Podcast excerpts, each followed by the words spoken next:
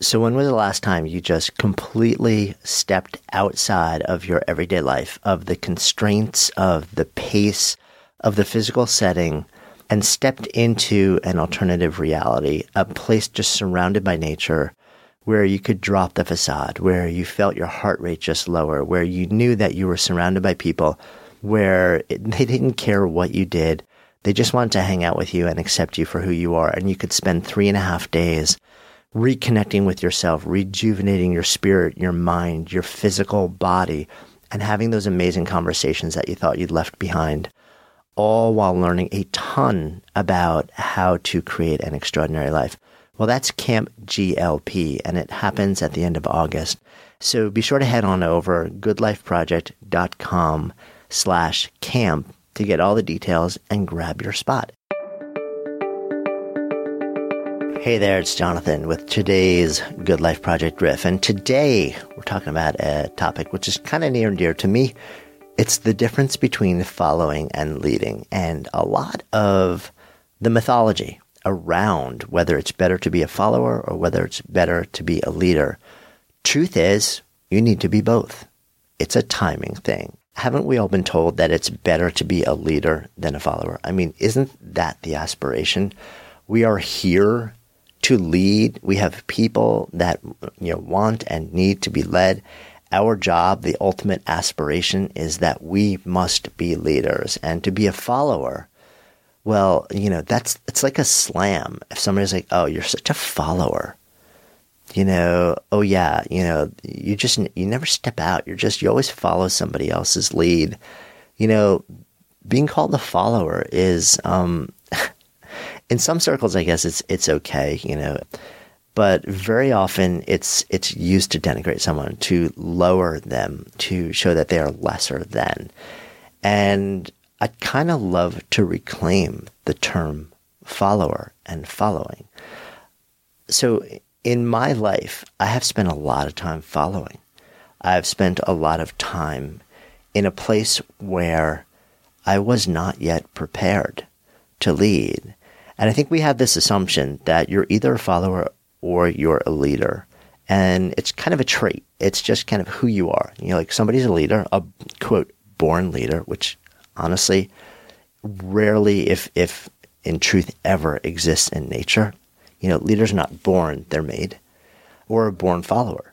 And they're just complete fictions. And in fact, they are not two different people. They are different stages in the development of a single person along any particular path.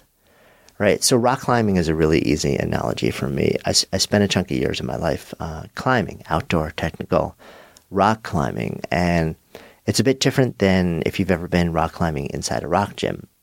The way that it works normally with indoor climbing is there are a whole bunch of different routes and artificial rock and there's a big giant honking pulley on the top and there's a rope that goes through that goes down, you know down one side and some person is holding it and goes down the other side and clamps into a harness and as you go up somebody else pulls you up and makes sure you don't fall.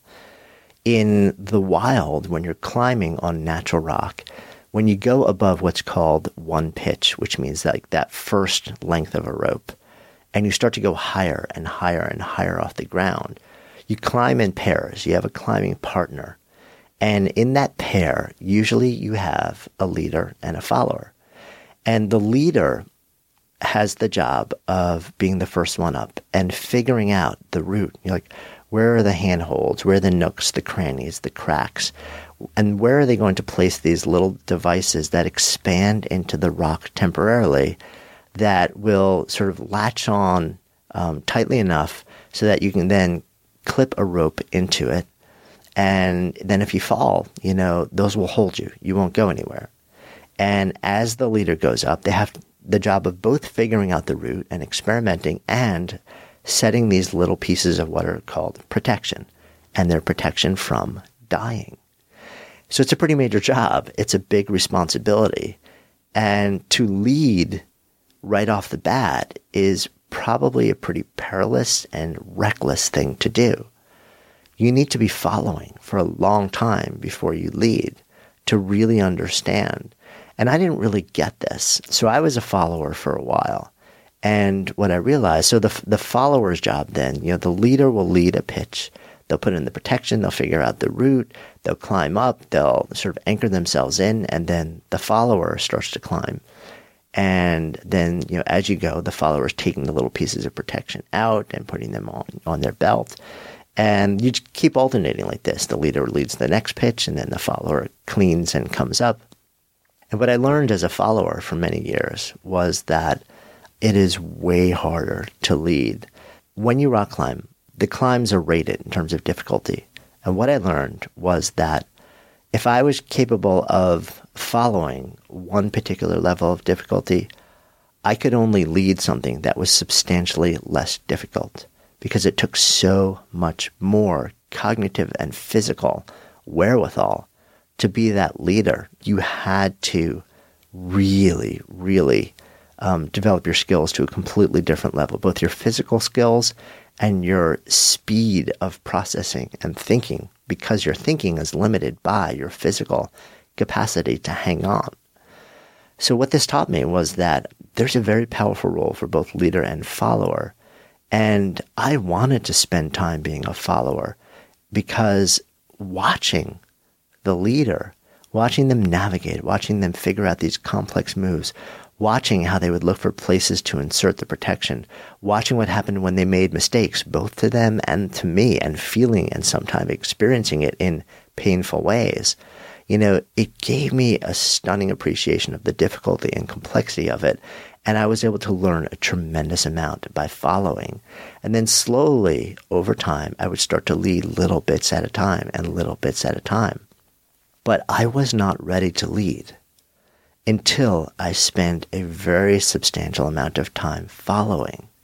And the only way for me to be in a position to be qualified to step into the role of being a leader, it was not by reading books. It was not by watching movies. It was not by doing a million different things. The only way for me to be in a position to be a capable leader was to spend a very substantial amount of time being a follower. Being a follower is not a bad thing. It is an immensely powerful thing. So just change that word. Think of it as I am a student. I'm a mentee. I'm a disciple. I am somebody who is here to learn. A follower is just another name for somebody who is a devout student of whatever the particular field or craft or pursuit is. And there is grace in being that person who is in a mode of deep and sustained learning.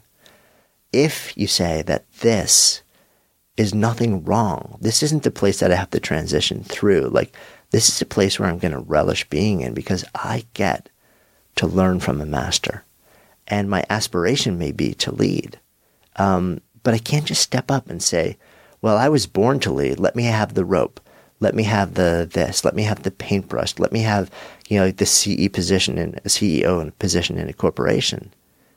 I need to follow for sometimes weeks, months, days, years to develop the capacity to lead. Um, so you know it's a really interesting reframe because I think there's so much focus on today's uh, corporate culture, today's um, personal growth culture, today's organizational culture on the aspiration and the need to be a leader. You know, leaders are identified in organizations from the time they're hired. Oh, this is a high potential leader. You know, rather than saying, um, my job is to be an extraordinary student, to be a follower, a follower and somebody who is in deep learning mode. And that's a really good thing because it is my devotion to that mode, to being open, to trying, to learning, to making mistakes, to owning the fact that I do not know which way is up, down, left, or right. That will allow me to slowly make the transition to being a leader because it is not about whether I am a born leader or not. It is about whether I am willing to devote myself to the role of following with enough conviction and time that I will emerge a powerful and effective leader. Think of it as stages, not traits and not birthrights. So that's where I'm at today. That's kind of uh, um, what I've been playing with following and leading. There's no one that is better or worse. There is no born part of it. It is simply a dance that we do back and forth. And the greatest leaders will at some point be followers again when they decide to move into a new domain or a new level of complexity and challenge. Even though they may be leading in one area, you will move back into that space. That's not a bad thing. It's not a good thing. It's just a growth thing. I hope you found this interesting. As always, um, if you think you would have a great conversation around this, share this with somebody. Ideas are great, but conversations are where we change and the world changes with us.